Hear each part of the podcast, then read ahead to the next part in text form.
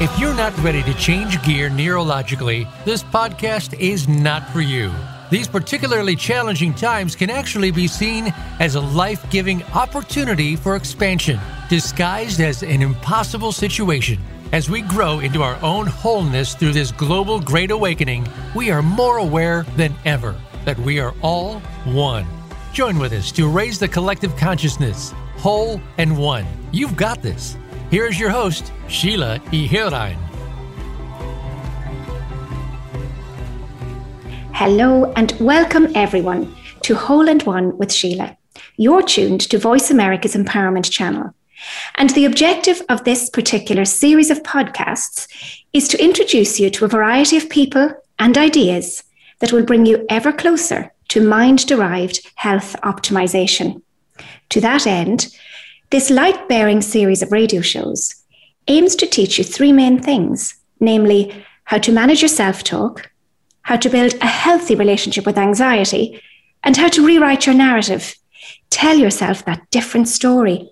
It's just like doing a bicep curl for your brain. And how exactly do we propose to enlighten our listenership to these nuggets of wellness, I hear you ask? Well, simply through storytelling and story sharing. Stories heal. Join us weekly to hear the stories of love, wisdom, and truth that have completely changed the lives of our specially selected guests. Listen out for your story in ours. And remember, guys, nothing has any meaning except the meaning that you give it. We're joined on today's show by Richard Hogan from Cork in Ireland, now living in Dublin. Richard is a clinical psychotherapist, He's an author, and he's founder of a charity called Embrace Philippines, which provides education, medical help, and food for children in the Bajau tribe. Richard has very prestigiously recently been awarded a Fulbright Scholarship, which, amongst many other things, he's going to tell us all about in this interview. Richard, you're very welcome to the show. Sheila, it's lovely to be here. Thank you very much. I'm looking forward to our conversation. Oh, me too. Great to chat now at this stage. We chatted before, Richard, and I was going to uh, begin our interview today, if it was all right with yourself, by asking you to explain to us and share with us how you went from educator to psychologist and psychotherapist and what you feel uh, the synergies are between the two. Yeah, thanks, Sheila. I started off my um, career, I suppose, as a teacher many, many years ago. Um, and I, I, it kind of actually happened when I started my undergrad. I was doing psychology. My undergrad is four, though, you know, you, you have to pick four subjects, and psychology was in there. And I've always had an interest in why we do the things we do and how we talk to ourselves and the, the stories that we tell ourselves. And I suppose the family that I grew up in myself was a very important part of wanting to get into education. And when I, when I think about that early education life, I suppose subject interest in English and all that stuff was there, but it was really about connecting with students and connecting. When I, you know, I suppose you can't do a course like I did, a four years systemic masters in systemic psychotherapy with you know the Mater Hospital and UCD without really examining yourself and so you, you get to look at what is the impulse that drives you towards this profession, or what was the influence that got you into this profession that you started off with. And for me, definitely, it was. Um, the family that I came out of and the difficulties, I suppose, in that family. And you know, I, I, grew up in a in a house where my father was pretty well known, and he was a journalist for the Irish Times, the Munster correspondent. But living in his relationship was a different story for for us as children, and it, it was quite difficult. And there was addiction present, and and so growing up as a teenager, it was. Um, it was very challenging to say the least. And when I was in school, uh, you know, I suppose I, I, was I was a challenging child myself to manage in school, and I was waiting for someone to say, you know, what's going on, but no one ever asked that question. They only ever saw the behavior that they never asked, you know, what, why is the behavior present? And so when I got into education, and I do have a love of English and history and all that, but I was really, I, I suppose when I look at it, I was really interested in speaking to that child myself. I was looking to give other students to be that voice to ask students, you know, what, what, what is going on, to see beyond the behavior and to see the student and to see the ecologies that the student comes from and the, and the depth of their, you know, the systems that they're navigating and the influence that has on them and their behavior in the classroom. Now, I didn't have the language for that as a teacher. I just knew I wanted to help students and, and to give them a voice and give maybe voiceless students a voice. So as, as I got into my education career and I was moving more for, you know, into, into teaching, students were coming to me more and more and more with, with issues and presenting with me, and parents were ringing me more and more and more in the school. And the principal noticed that and said, "Listen, you, you know, you've got this relationship with the students, um, which is, you know, it's it's it's it's quite deep, and they they they they really trust you, and they, they see something in you that they feel that they can talk to you about it. Why don't you think about doing something to help you, you know, develop that skill?" So I was lucky that I had someone who was a boss who saw that in me, because I don't know, did I see it myself? You know, my friends would say it to me when I was young. Friends would ask me for advice and all that kind of stuff, and they might come to me about different ideas. When my girlfriend, who's now my wife, would say to me, "God, people really kind of seek you out when they're looking for you know things." And I suppose it just made sense, and I was like, "Yeah, God, I'd love to do something like that." And I went off and researched it, and I came across this incredible course called uh, Systemic Family Psychotherapy systems theory about you know the systems that we navigate and that's how i transitioned from education into into, into kind of into psychotherapy but what i what i found when i was going through the course sheila is that i was gaining language for what i already kind of felt or what i was thinking i just i was getting the kind of the language for what I was feeling and thinking, and I just found the literature around systemic psychotherapy. It was just incredible. The four years in the Mater Hospital with UCD, it was just some of the most enriching in life changing moments of my life. And you start by looking at yourself and you never stop looking at yourself. So you become really self-reflective. And yeah, that's, that's kind of the genesis of my, of my movement. But always that teenager in me is there. You know, he's always driving me forward in my pursuit of inclusivity. I, as you said, I, I was awarded a Fulbright scholarship this year, uh, well, 2020 for, um, for my work with inclusivity in schools in American in American and Irish schools, and I'm going to America this summer to carry out a piece of research with it. And it's all about giving voices to people and helping teachers to see uh, behavior in a different way. And as I was as I was doing the masters, I, I, I was really thinking to myself, I can't believe teachers don't know this stuff. You know, teachers don't get trained in this stuff. And uh, and I work with DCU, and I I, I uh, deliver a class on the self to students to student teachers and it's always you know they always come back to me and say you know that was just so practical and really helped me. And it made me see i see behavior and identity in myself in a different way. And so that changes inclusivity because it's, it's a concept you know it's, a it's a very important concept. How do we go about it's very good to say we're an inclusive society but how do we actually go about including students in our class especially students students who are difficult? Sure, sure. And I think it's very significant that um, while you were self-soothing on your course and understanding that this was something you always had knowledge of, you just didn't necessarily, you hadn't found the book as such, that yeah. you're now taking that information and you're speaking to students in a way that is resonating with them. And you can so understand how exciting and enlightening it is for them because you were that person. What are you thinking, uh, Richard, at the moment regarding the resilience of the young adults of our world today?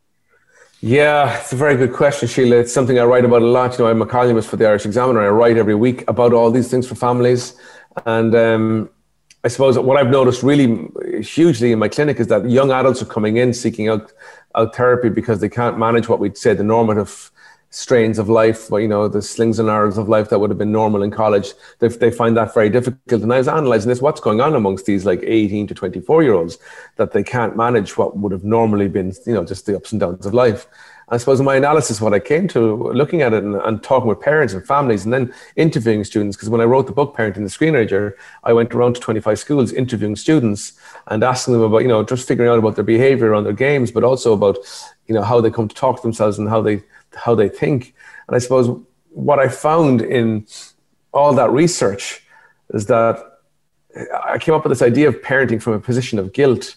I think, and I think women really suffer with this more, maybe perhaps more than men. That when we look at how we parent and we look at the time that we have with our children, um, in the busyness of today's world and the financial demands that are placed on us as a couple, and particularly on a woman, I think, and I think you know women get a really sh- short straw here because I think they suffer with so much narratives that they tell themselves that society feeds in about being the good daughter, the good wife, you know, the good, the good, you know, everybody, you're, you're just always the good girl, you know, and I think what I notice is that mothers, in particularly, find it difficult when they've been working all week not to acquiesce and give in to their son or daughter because they feel guilty that they haven't been with them as much as they would like to, or they they compare themselves to what their mother did uh, for, mothering them, and they see that their mother was a but it was a different and completely different world and a, an incredibly different world for them to to parent in, and so this world is demanding in so many ways, and the financial demands and just the emotional demands in a woman in in, in the house and everything. It's just incredible, and so what I was noticing here, and it's not to blame mothers. Uh, obviously, fathers are in here too. But what what I saw is that in all the stories that I was talking about resilience, and I was writing a chapter on resilience, and I was looking at what, what makes one child more resilient than another. Well, I thought what was really eroding resilience is overparenting and taking away obstacles from our children. So when they present with an issue, um, you know, out of that position of guilt and feeling, you know, that you're not there enough for them, you you you immediately solve the problem for your child. And what you're doing then is you're taking away a gift of learning. So, you know, it's like this is this is an analogy I always give to parents when they come into me and ask me, how can we build resilience? I'd say, well, tell me how you taught your child how to cross the road. And they go through the same. I walk down to the traffic lights, I hold their hand, I look at the cars, I tell them the cars are transient, the car's going to pass, and then pre- we press the light and then we can cross the road quickly. And I say, so, right, that's perfect. That's a great example. Why are you doing that? And they'd say, well, because I know I won't always be around and I want little John to be able to cross the road safely. And so when I'm not there, I want him to make the right decisions. That's what, that's what any of us want to do as parents. Mm-hmm. You know, teach your children how to make the right decision when we're not around because we'll never, we're, we're not always going to be around. But so when it comes to resilience, what's happening is the opposite. When we remove the obstacle, when they come home and they say they don't want to do their homework or they want a note for this, or they don't want that, and we do it and we solve it, or they say they're being bullied and we go down, then we sort out the problem you know, we're removing those moments so they don't have the skills, they don't have the competencies. So they begin to have this internal monologue. I'm not that competent. I'm not so, you know, I don't have this resources. I don't have this wellspring to manage myself. And so as they get a little bit older, they know they don't have it because it's always been removed. So they become fearful of stuff. And that's where anxiety kind of creeps in when they believe they don't have the skills to manage something. This anxiety, this constant state of kind of anxiousness that something really bad's going to happen, you know, and that's the difference between a resilient child and a child that lacks resilience. There's a real myth around it, Sheila, that you know, we're, we're just born with resilience and one child isn't born. That's such an error in thinking. You know, we model for our children how to of be course. resilient. Mm-hmm. We teach them how to be resilient, you know, and we take it from them as well when we, when, when we solve their problems for them. And so what I'd always say to parents is you have to be by their side, not on their side. And when you're by their side, you're listening to them. You're not solving.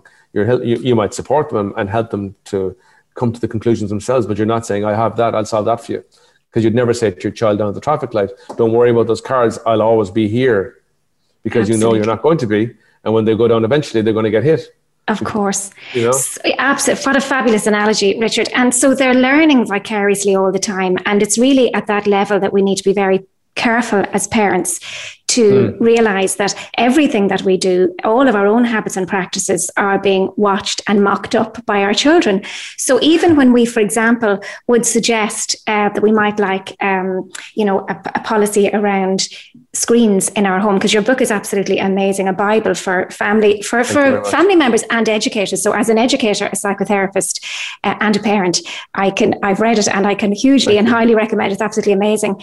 Um, and and I suppose when we consider that we might, as parents, then think we're doing the very best thing for our children and propose, for example, because we're aware that screen time should be limited, and we as adults know why, and we're aware of when we expose ourselves to um, the, that blue light between those darkened hours within our circadian rhythm, particularly between 11 and 4, how injurious that is to our quality sleep, and therefore how injurious that is to our health and wellness, physically, emotionally, and mentally.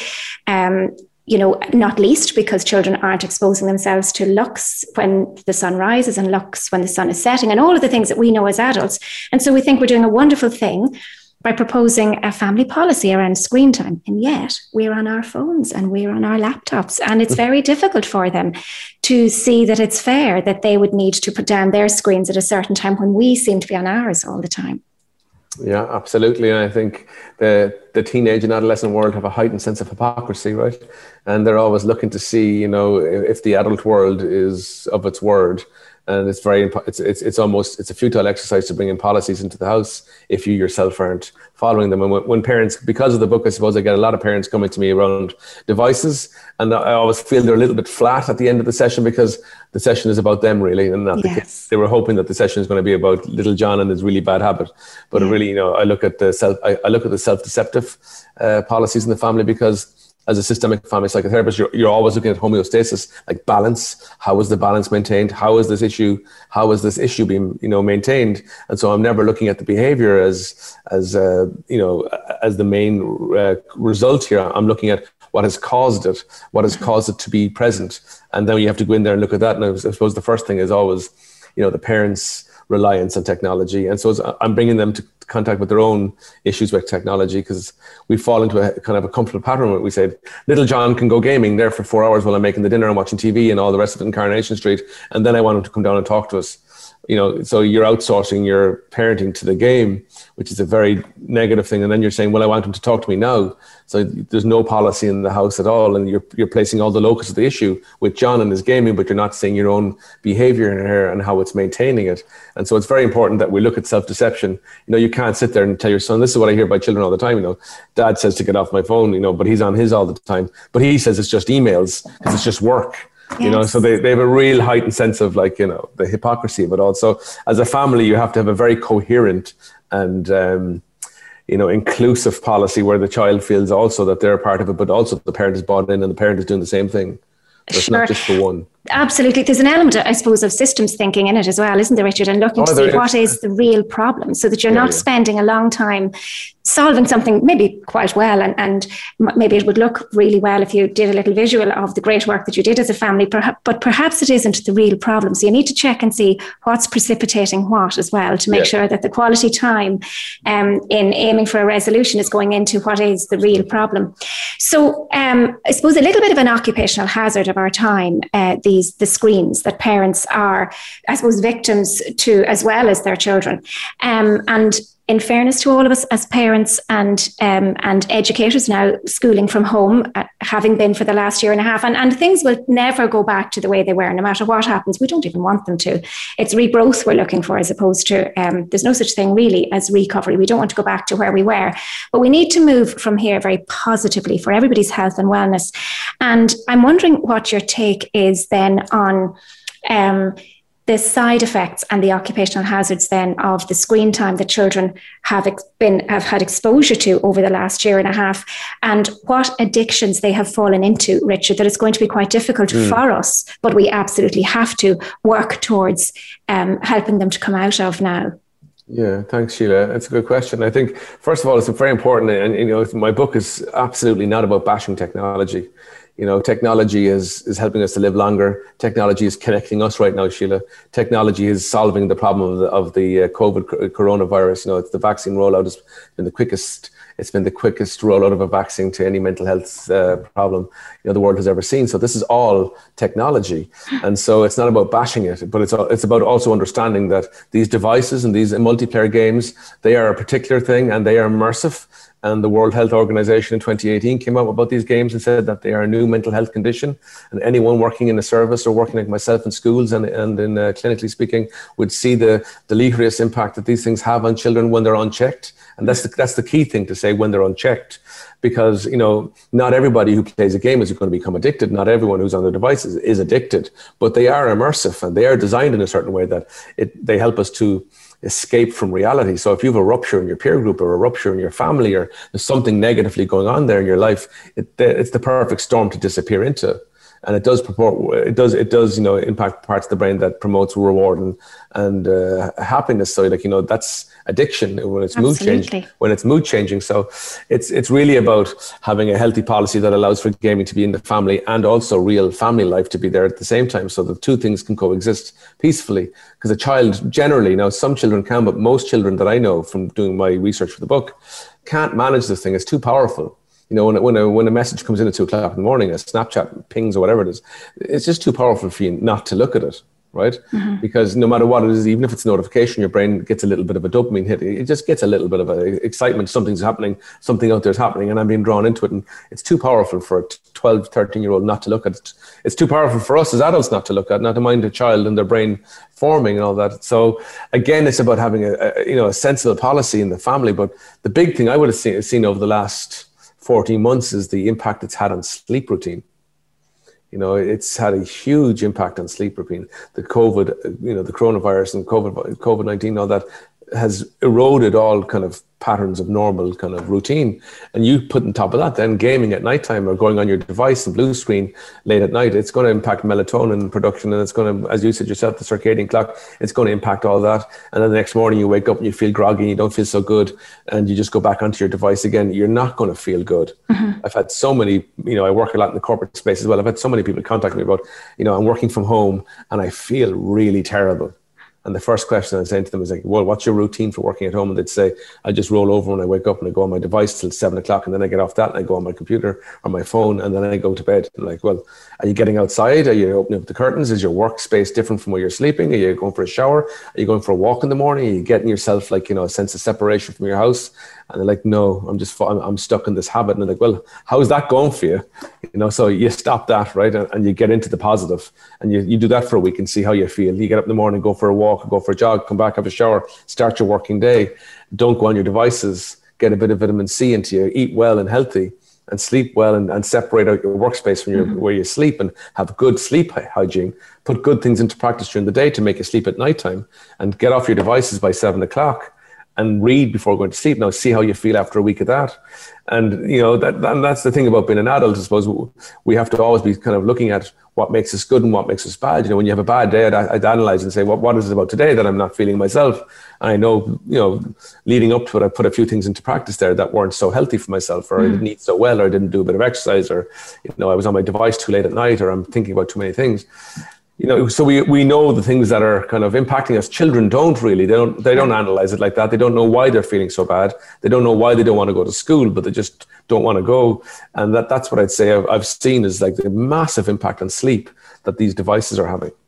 Oh, it's just absolutely huge. And it seems a little bit passe to kids. They, you know, because they've heard it so many times. But like you say, they don't necessarily understand. Perhaps we haven't stopped to take the time to really genuinely explain that this is Nobel Prize winning science. This is actually why you're not feeling good. You know, and mm. I suppose I, I'm thinking as I'm listening to you that there's a big comparison between all of our kids, we say between 0 and 25, let's presume, while, while the brain mm. is still quite plastic, let's call, you know, I don't know if our young adults would like us to um, lump them all into one group, but let's, for the purpose of the chat, say that there is that uh, comparative base there between all of uh, 0 to 25. But there are some delineations as well. So our primary school children genuinely don't understand this because sleep and bedtime it always seems a bit like a punishment because they want to continue playing. But we mm. can, when they're very young, have routines and practices in place. So bath time and story time can be like the call to quit for them. And they can fall into that lovely routine when we can be there and mind them and, and, and guide them. Not so easy in the teenage years when children begin to, in a very natural way, as, as we do ancestrally, pull away from parents and gravitate more towards their peers. You know, they will want to be on their screens and they might pretend that they're not but they absolutely are. They'll be hot spotting even if Wi-Fi is turned off, and they they they're cute. They they know what they need to do for survival at that stage. And then young adults, as you say, um, perhaps trying to engage with their college courses or even having started work and finding that they're just feeling meh, you know, just no motivational energy. But it's exactly like you say, Richard, they need to use their innate resources as well before they come and think they're unwell or can't go to work. You know, what have you done physically? What have you done? So I think um, it's very, very significant that you say, you know, delineate throughout mm. your day. So and the Lord said, Let there be lux. The first thing we can do is get up and within minutes of our awakening, get out into natural sunlight. Even mm. on a cloud covered day, even on a rainy day, a snowy day, if it's within two hours of the sun rising, because of the level of the sun, you'll pick up the light photons and you will be feeling better in yourself. And over a period of time, you'll prepare yourself then for sleep. And sleep is so restorative. Mm. So, if we could perhaps bring this into family chats on occasions as well to help children to understand why we keep talking about sleep as being so healthy and it needs to be hygienic. You, you told mm. a very interesting story, Richard, on, on a former interview, that a, a previous interview that you did around a client that you had who was studying medicine. Right. Yeah. yeah. We, uh, will you share that with us? I think it is so significant. Sure. Yeah. He was studying medicine down in Cork, and I had done a piece on TV here in Ireland about gaming and the uh, disruption to uh, normative patterns. And, and, and, it was I, I, did a piece just after the World Health Organization came out and classified it as a mental health condition, and um, I got a I got a, an email from him saying he's coming up to the clinic, and so we had the first session and we had a conversation around it, and I could feel he was kind of guarded and all the rest. Of it. We had kind of uh, an okay conversation. It wasn't very deep or anything. And the second session, he came up and we were having a conversation. I just kind of stopped him in the middle of it and said, you know, if you're going to come all the way up, you might as well, you know, let's just let's just get to it, you know, instead of going kind of going around this. What what's trouble? And then he broke down. And what the story was, what, was going on from is that he had um, he had actually dropped out of college he was now, um, in, he had now, as his parents saw it, moved into second year. And they were paying for his accommodation down in Cork for medicine. And he hadn't finished his first year exams. He dropped out because of gaming. But his mm-hmm. parents thought he was still in school and that he was in mm-hmm. second year. And they're all proud of, we call him Jamie, right? And he's, you know, yeah. doing medicine. You know, what, and what an incredible achievement to get medicine, you know, to what, what an incredible amount of work he put into to achieve this. And now this, this, these games, and he had a rupture in his peer group and all that, but his, his games had been had, had been the real disruptive thing here. And we, we hear stories about this in the football world as well, where like, you know, high powered athletes who have trained their whole lives and all of a sudden they're not getting their game because they've, they've been literally playing their game mm-hmm. at home. And we hear these narratives coming out about professional footballers. So when I, when I met this kid, he was the closest to suicide I've ever met in a child. And he'd contemplated it, and he thought it, and he thought it out. Right. So when we, um, I said to him, look, we're going to have to bring your parents in here. We're going to have to have a really, have, it's going to be a tough conversation, but we have, we have to have this conversation and he agreed. And he brought his parents in, and it was an incredibly heavy, dense family therapy session. And he, he put it out there, and he, he, t- he told them, about, and they were incredibly supportive. And now he's back in college now, and he's you know Amazing. he's what, what, year, what year is he in now? I don't know, third year or something. But he's back in college now, and he's he's going forward with medicine. And it's just where would that child have been? Mm-hmm. The isolation, the sheer isolation that this game had brought into his life you know, it had pushed him to a brink of like seeming hopeless. Mm-hmm. There's no way out of this. I've let everybody down. I'm ashamed. I'm shamed. I'm shameful of myself. Mm-hmm. And that's where I can go if it's unchecked. Absolutely. If there's, if there's, a rupture, and you know, there's a, there's a rupture in his peer group and there's a sense of isolation, these games are brilliant to kind of disappear into because you leave the real world behind. And that's why you need to, as a parent, kind of be careful of it. But, you know, you were saying there, Sheila, it's a very important point about parenting your children. It gets harder, obviously, as they move into teenage years. And I was watching Tony's, I was watching The Sopranos, one of my favorite shows there recently. And I saw this line again that really struck, struck me when I saw it first, but the first time in probably 2001. And it's Tony and his wife are talking about their daughter, Meadow, and she's giving them a really difficult time.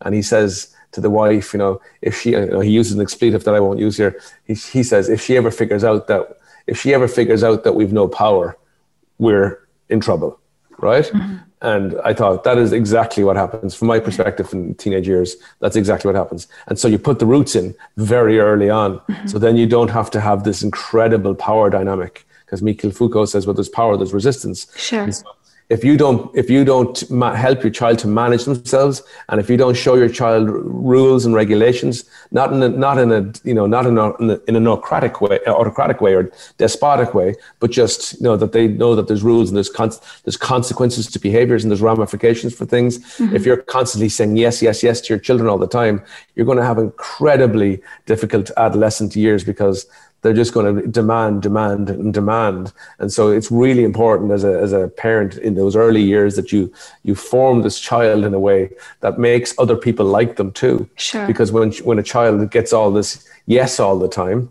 you know, the Patrick Kavanagh line through it through a chink too wide, there comes in no wonder. If they get too much, if the chink is too wide, if there's no wonder for them and they they want more and more, it's a vacuous fill, mm-hmm. more, more, more, more, more.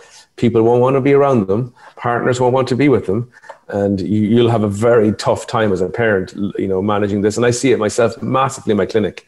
You know, it's generally women who have to deal with it have to reparent their partner because you know they, they were given everything and so they never know know how to compromise they don't know what no sounds like and they don't know how to kind of give a little bit and so it, it creates huge conflict when they settle down with someone and especially when you bring kids into the play uh, and you're rearing your own kids and you don't want to compromise and you've never had to you know that's like it's going to create huge problems sure i think that's probably the most significant part richard that mm. that if we don't learn our lessons when we're young and we're there with our parents who are there to pick us up before we fall and you know hold our hearts in their hands while mm. we're learning our lessons we do have to learn them eventually anyway because you know Absolutely. life won't suffer you know prisoners no. all, all, forever we, we need to um, we really need to learn our lessons and be the best of ourselves as soon as we can so interesting that you chat about when people try and set down relationships at a later stage that's when the cracks and crevices show and you had a fabulous you were involved in a fabulous series of shows on RT recently oh, yeah. around uh, dining with the enemy will you tell us about yeah. that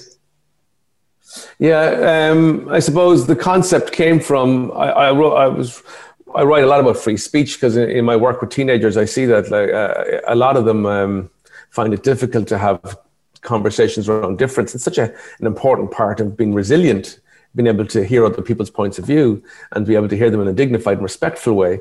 And I noticed over the year, there was a few incidences that really struck me. John Boyne, the author of The Boy in the Striped Pajamas, was bullied off Twitter because he, he wrote a book called, uh, I think it's my, my brother's name is Jennifer's about a transgendered person anyway, and he got really he got a really difficult time because they were saying to him it wasn't your story to tell. You're not transgendered. How dare you tell the story? And I was like, God, this is a really difficult zeitgeist that we're in here. That you know, difference, real difference, isn't accepted here. That you can't have a difference of opinion. So when Virgin came to me with this idea of a show that was all about people with differing opinions sitting down having a conversation, my first reaction is, I'm not doing Jeremy Kyle. I'm not going to be a part of something that's sensationalist and people screaming at each other. I'm a very positive person and I don't want to be involved in anything that's like that or, or to humiliate someone on TV. And, you know, we know where that can go if, if it's, you know, if it's not ethical. And so when I was talking to Shane Byrne, the producer, um, I could hear his ideas were very much congruent to mine. I was like, I love the idea of the show. Sounds a fantastic concept. And then when I was a part of it and I was watching it take place, I was like, this is very much what society needs. And it was the most successful launch of an original. I think 320,000 people tuned in the first night to watch it. Um, yeah, the numbers were great in it. And I think it tapped in because it, it had like, it, it's, it's, went across the broad spectrum. We had people of all age and all color and all ethnicity and all gender and all creed. And, you know, it was just, it just covered everybody. And it, was just, and of course, hopefully, know, there's a season two coming along. But um, it, it, I think it just tapped into something that people really, really were interested in. That's the idea of like free speech and the idea of people's opinions. And I, I get I get stopped still. As I, said. I find it funny in the street, and, and I've got a mask on, and someone stops me and says, "You know that priest with the transgender person? I thought that was super." I get that a lot. I get yeah. that a lot. Like, oh, I'm yeah. like, God, that's amazing. First of all, how they recognize me with the mask on, and second of all, the impact of like, oh, it was you know, yeah, the actual it's, it's show. a fabulous, a fabulous show. Because just as we were chatting before we went on to chat about that, about person types, and you know, it's in that scenario when you're breaking bread with somebody, when you're sharing a hmm. space mm. with them, you you would become unaware of the cameras around because you your own person type would come to the surface and you'd engage in the conversation and you'd, you know, it would exercise you if it needed to exercise you, albeit mm. that there are cameras there, you know, and we got to see people for what they really are. And I'm quite sure there was a lot of uh, screamability from the couch around the country as people were watching it saying, oh no, you should say this. And, you know, it, it was yes. very, it was a very real experience for those of us yeah. who were watching it from our homes. A fabulous, fabulous show as well, Richard, and a great opportunity to learn about person types, which is again mm. what your book, um, Parenting the Screenager, is all about. It's helping us to understand that when we're setting down these habits and patterns in our teens, um, they are setting us up for a fall later yeah. if we if we can't learn our lessons at that early stage. Um, we chatted obviously about the the addiction aspect of gaming. What about um, other um, issues that teenagers and young adults are experiencing at the moment, probably coming from addiction as well, um, and toxic environment and damaged uh, resources and or I suppose a dearth of coping skills, Richard, around, for example, self harm and mm. um, issues with eating. Yeah, I suppose, yeah, issues with eating self harm, I've seen an exponential rise in it in the last 14 months because of COVID. And, you know, with any of these, you know, a lot with eating is a lot about control. And when you, especially when, especially when everything is so uncertain and everything seems that it's out of control, you look to the one thing, maybe if you had this behavior pattern before that you had, you look to the one thing that you, you know that you can control. Or, you know, I've had so many teenage girls say to me, the best feeling in the day was my stomach rumbled you know that's that's the best feeling when my, when my stomach was rumbling. I, I, felt like I, I had achieved something. So you kind of as it's like I wrote about this only two weeks ago and I got a lot of traction on it. And I was saying we have to as a society really work. And I know it's something my wife and I said to her recently we are only chatting about it. And I said it really helped me in my parenting. I've got three daughters and um, it really helped me in my parenting. Because she said to me one day you know we were watching something and um, we were watching The Voice I think it was. And she said she said to me after the show, we have to really watch how we comment on other people uh, as people observing people on TV. You have to really careful. And I was like, what do you mean? she said, but just you have to be very careful that if you if you comment on someone, say the say if the singer was a certain size or whatever, and you comment on something, there's three girls sitting there, right? Because I've heard this so, and I was like, when she said that to me, I was like, my God, that's I've heard that so much in my clinic from young girls, beautiful young girls. I've heard them say the first time that that internalized voice began was when they heard their mother say something negative about someone on TV. and therefore the voice inside went, well, if you're not that, if you're that size, you're going to be that criticized as well. You're going to be someone who's laughed at. So they developed this really negative inter, inter, you know, inner monologue. And when my wife said to me, it was one of those penetrating insights. I was like, you're absolutely right. We have to be very careful with, with girls that we celebrate every kind of body and that we're not commenting on anyone's body and that it's it's nothing about you know um, food. And I've heard this so many times so many times from young girls who who have gone to hospital because of uh, anorexia that they look at food, you know, as calories, not because it's something that they like. And that started on the fridge when they were young and they saw mom's calorie count for food and all the rest of it. And so it starts so young in them. And then, then you hear negative talk about people who are overweight or a certain weight. And it just builds this incredible tsunami of self-talk and self you know behaviors that are so difficult if you if you work clinically you just know how difficult it is to work with anorexia because the person with it is so resistant to it because mm. they see it as something very rewarding and something very fulfilling for them sure heartbreaking, Sheila. Honestly, it's some of the heart, some of the, the worst narratives I've, I've dealt with. In a, you know, in, in clinically, you work with a lot of difficult situations. But to see a beautiful young girl talk about hating her legs and her, her shoulders and her nose and her eyes, and you're sitting there kind of going, "My God, you're 15 years of age. You should be celebrating. You know." Being alive and celebrating your life and, and, the, and the gift that you have in your hands here. And sure. they're just consumed with this superficial kind of way of looking at the world because they've been fed it for so long you know, just... so the body dysmorphia, Richard, what can we do? What can we do? And, and people that are listening to this the world over are um, are all going to be, you know, tuning because everybody, we all know whether we're educators, psychologists, psychotherapists, or parents, teachers, whatever, you know, we all know somebody um, who is like, you know, teetering on the edge of mm. um, having a, a, poor image of themselves. What can we do to help people with some? Yeah, I, I I, I, really think you know we've seen we've seen in this country a huge. If we look at smoking, we've seen a huge because of Micheál Martin. You know, in 2004, got rid of this, brought in the smoking ban, which is an incredible thing that he brought into the country.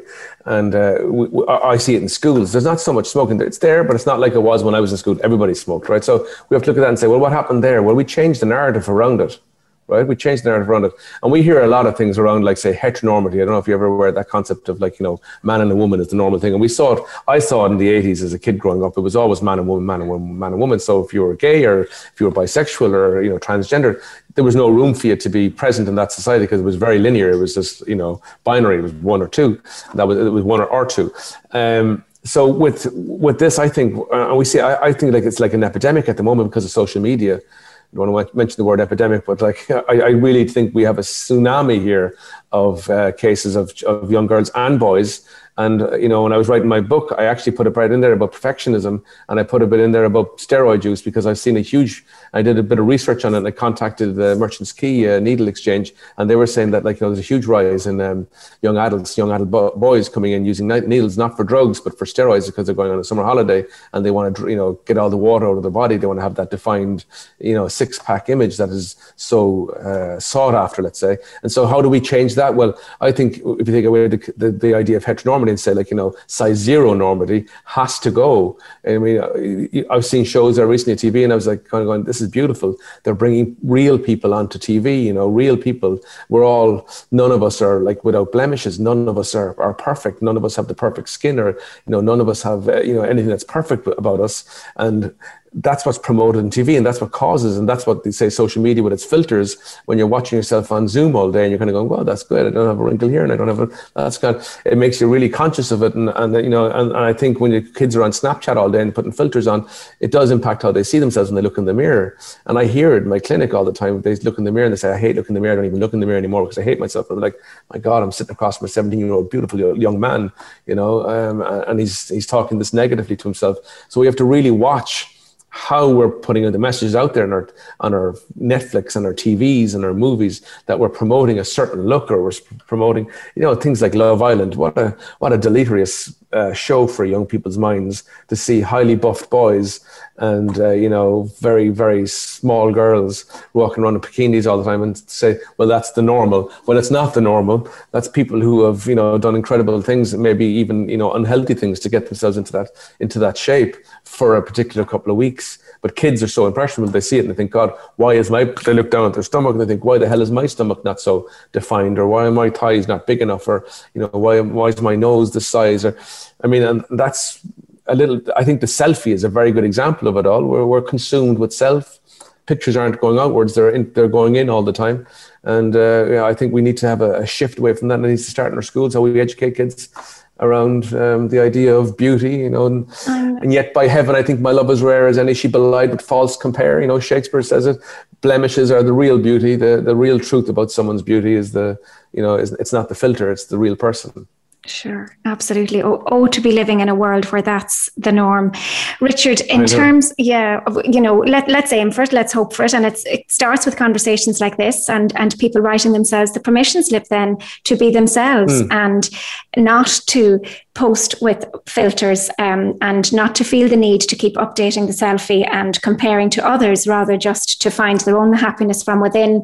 And I suppose that begins with getting in touch with their own vulnerability and accepting who they are and just falling in love with self. Self care to fall in love with self is um, it's a great place Absolutely. to start, and the ripple effect is fantastic. Um, I, am aware though that there are so many youngsters now whose parents, because they've helicoptered back in home, perhaps they were in college or maybe had started their work life. And I'm talking about the, the older teens and, and um, young adults in their early 20s. And I'm aware of a lot of uh, parents who are absolutely beside themselves with worry for their children who don't have a good relationship with food and who are losing weight unhealthily and uh, and literally have as you say got to the point where the rumbling tummy is their addiction mm.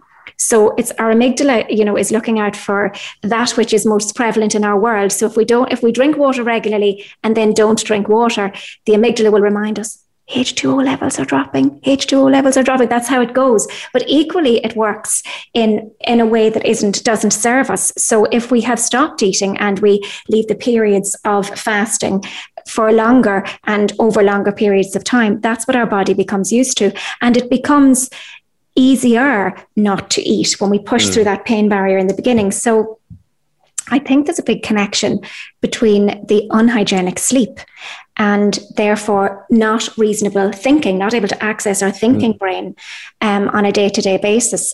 And I wonder what, what advice could we give to parents who want so dearly to try and advise their children to begin eating healthily, um, get out for their daily walk, break up their day healthily, connect with their friends. I know it has been very difficult mm. now during um, COVID times, but um, but insofar as it's possible at all, Richard, what very healthy tips and techniques can we recommend that parents yeah can communicate to their children? I would I would make sure that I keep talking about food to a minimum, you know, and just live by example and and, and eat.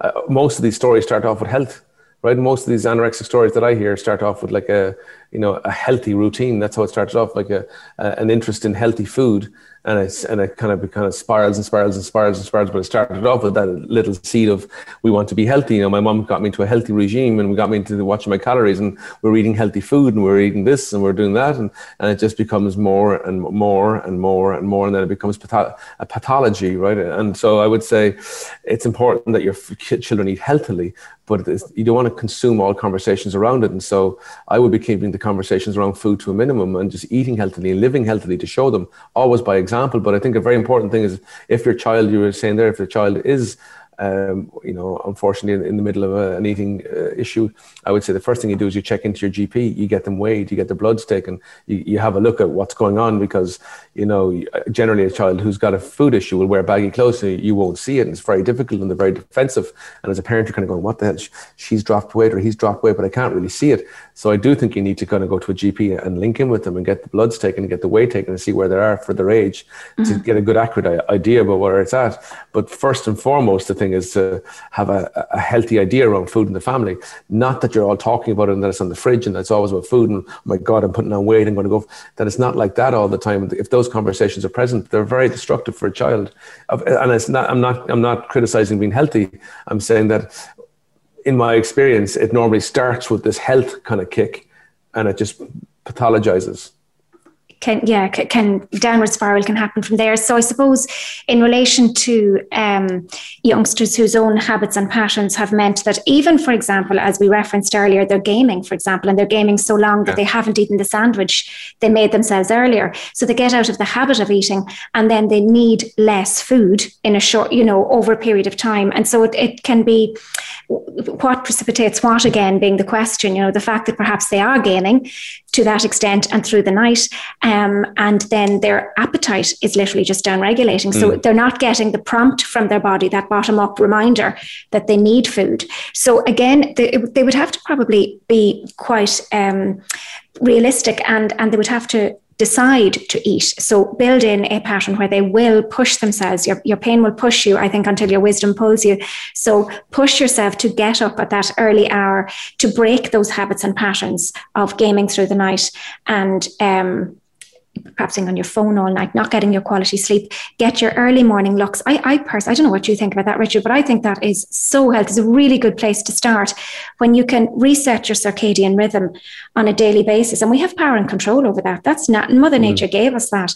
You know, you don't need pills and potions for anything. Eh, we have neuropharmacology that can sort everything out. It can sort out the inflammation if it happens, if you have an injury.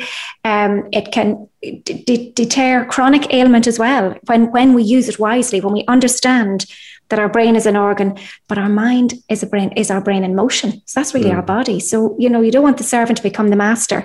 If we use our neuropharmacology, I, I personally think the main thing is get off up at that nice early hour, catch the early morning looks, catch the, the sunlight, even through the clouds, um, in order to reset your circadian rhythm, and then catch a little bit of sunlight again before the sun goes down. So between two and 10 minutes of sunlight, pick up those light photons.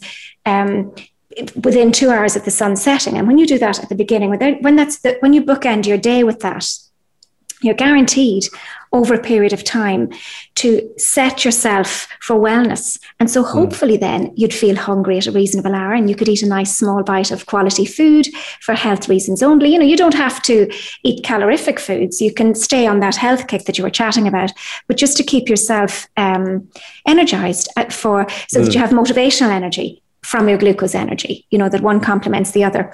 So, Richard, we're fast pro- approaching the end of the show. Um, yeah. I, I want, I, it's been an absolute pleasure. I encourage everybody to um, follow you on LinkedIn, buy your book, keep an eye on the space, because I know there's another book um, in the offing. Indeed, Am I right? Is. There yes. is indeed. I'm in the middle of writing. It's all about the family and the impact the family has on us.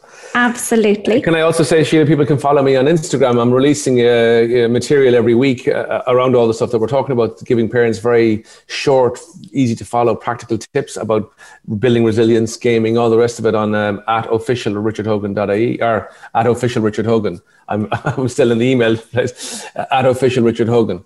Uh, you can get me on Instagram. You can, and I'm going to put the links to all of those Perfect. platforms into the show notes. Richard, just before we go, I always ask my guests to um, have a little think about what whole and one means to them, which is the, the title of this series of podcasts. I wonder, have you had a chance to think of what whole and one means to you? Hole in one. Well, I, I, can say it means an awful lot to me. I've, I've had a few of them in my golfing experience. oh, well done. over the years. Um, I suppose when I think of hole in one, I think of like togetherness. Yeah. I, well, I don't. I think I don't think of H O L E. I think of W H O L E. Oh yes. of whole. You know, I, I think of. Um, I think when you feel whole, you know, I think everything is. I think everything falls into place. I think when you have a sense of yourself, and that narrative that gets written very early on, that's quite negative. When you get a when you get a grip on that, you become actually a bit whole. I think. Mm-hmm. I think all those narratives that we develop about ourselves remove us from ourselves, and we. And I think that's where depression and all that kind of stuff kind of creeps in, where we have this really negative self-talk that we've developed, and I think that's not whole. That's the opposite of it. And I think that sense of oneness is when you when you kind of come to yourself. I think being whole is is what we're all after. I'm not there yet. You know, I'm not there. It's a work in our, it's a work in progress. In progress. And I don't know. Do you, do you ever get there? But the pursuit is certainly certainly worth it. Absolutely. I'm a lot more whole than I was 20 years ago, let's say. Likewise, likewise. That's lo- a lovely take on it, Richard. I would, I would concur. Um, it's definitely something that we need to work on on a daily basis. But I think the bliss is in knowing that it's worth working towards it. Yeah. And as we feel whole within ourselves, then we're able to connect with the universal one. And that's, I think, what it's all about. I mean, there's always that that, that tiny space, isn't there, where science doesn't understand sure. and uh, exactly. uh, mysticism doesn't oh, understand but we don't understand the mind either. You know what I mean? It's it's the, it's the uncharted territory, as, as Hamlet would say. It's, it's the one thing that we don't really fully understand. We can study all the books. I've read so many books about the brain, all that. We can understand the reason, the regions, and what they do, but we don't understand why the mind works and how it works the way it does. Absolutely. It's the most fascinating thing. Can I also just say before we finish, Sheila, that people can check out my webpage on Embrace Philippines. It's a charity that I run. If anyone's interested in getting involved, I work with Badjao children. They're very marginalized children out in the Philippines. They're a beautiful tribe that live above the shoreline. Incredible people, and that we're building a school at the moment. It's an it's an it's an educational school that's going to be a medical mission and a and a food mission. So if anyone's interested, they can contact me. Oh, Richard, you're an inspiration. Um, yeah, I, have I've checked that out since we last spoke, and it's um, it's an absolutely fantastic mission. I, I, congratulate you and your team. I know it's um, very close to your heart, so anybody who can get involved, I encourage them to do so. Richard, it's been an absolute pleasure. Thank you so very pleasure. much. I look forward to watching this space because I'm looking forward to that next book now. Um, the, your your first book, Parenting the Screenager, was just phenomenal and definitely uh, not so not to be put down for educators, psychotherapists, and parents. And actually, the you know the young adults themselves has so much to gain because um, there's a, it, it's possible always to reparent. You know, Absolutely. parents will do the very best with the wisdom and knowledge they have at any given time. We won't always get it right. In fact, most of the time we won't get nope. it right. But everybody it's has perfect. It's not, but everybody ha- and as you said, perfectionism ruins the world. We don't want to yeah. be bothered with that. Um, you know, we ha- we can reparent as soon as we realize it's never too late to learn whatever it is we need to know to be the best of ourselves at any given time. Exactly. So, um, Richard, thank you so very much. Thanks very it's much, Sheila. Been an absolute pleasure. Thank you so much. Guys and gals, I'm going to sign off at this stage. Just remember that um, you can't rewrite the beginning of your story, but you can pick up at any point and write a totally different ending. Tune in every week on Hole in One with Sheila on Voice America's Empowerment Channel. Bye for now. Slán go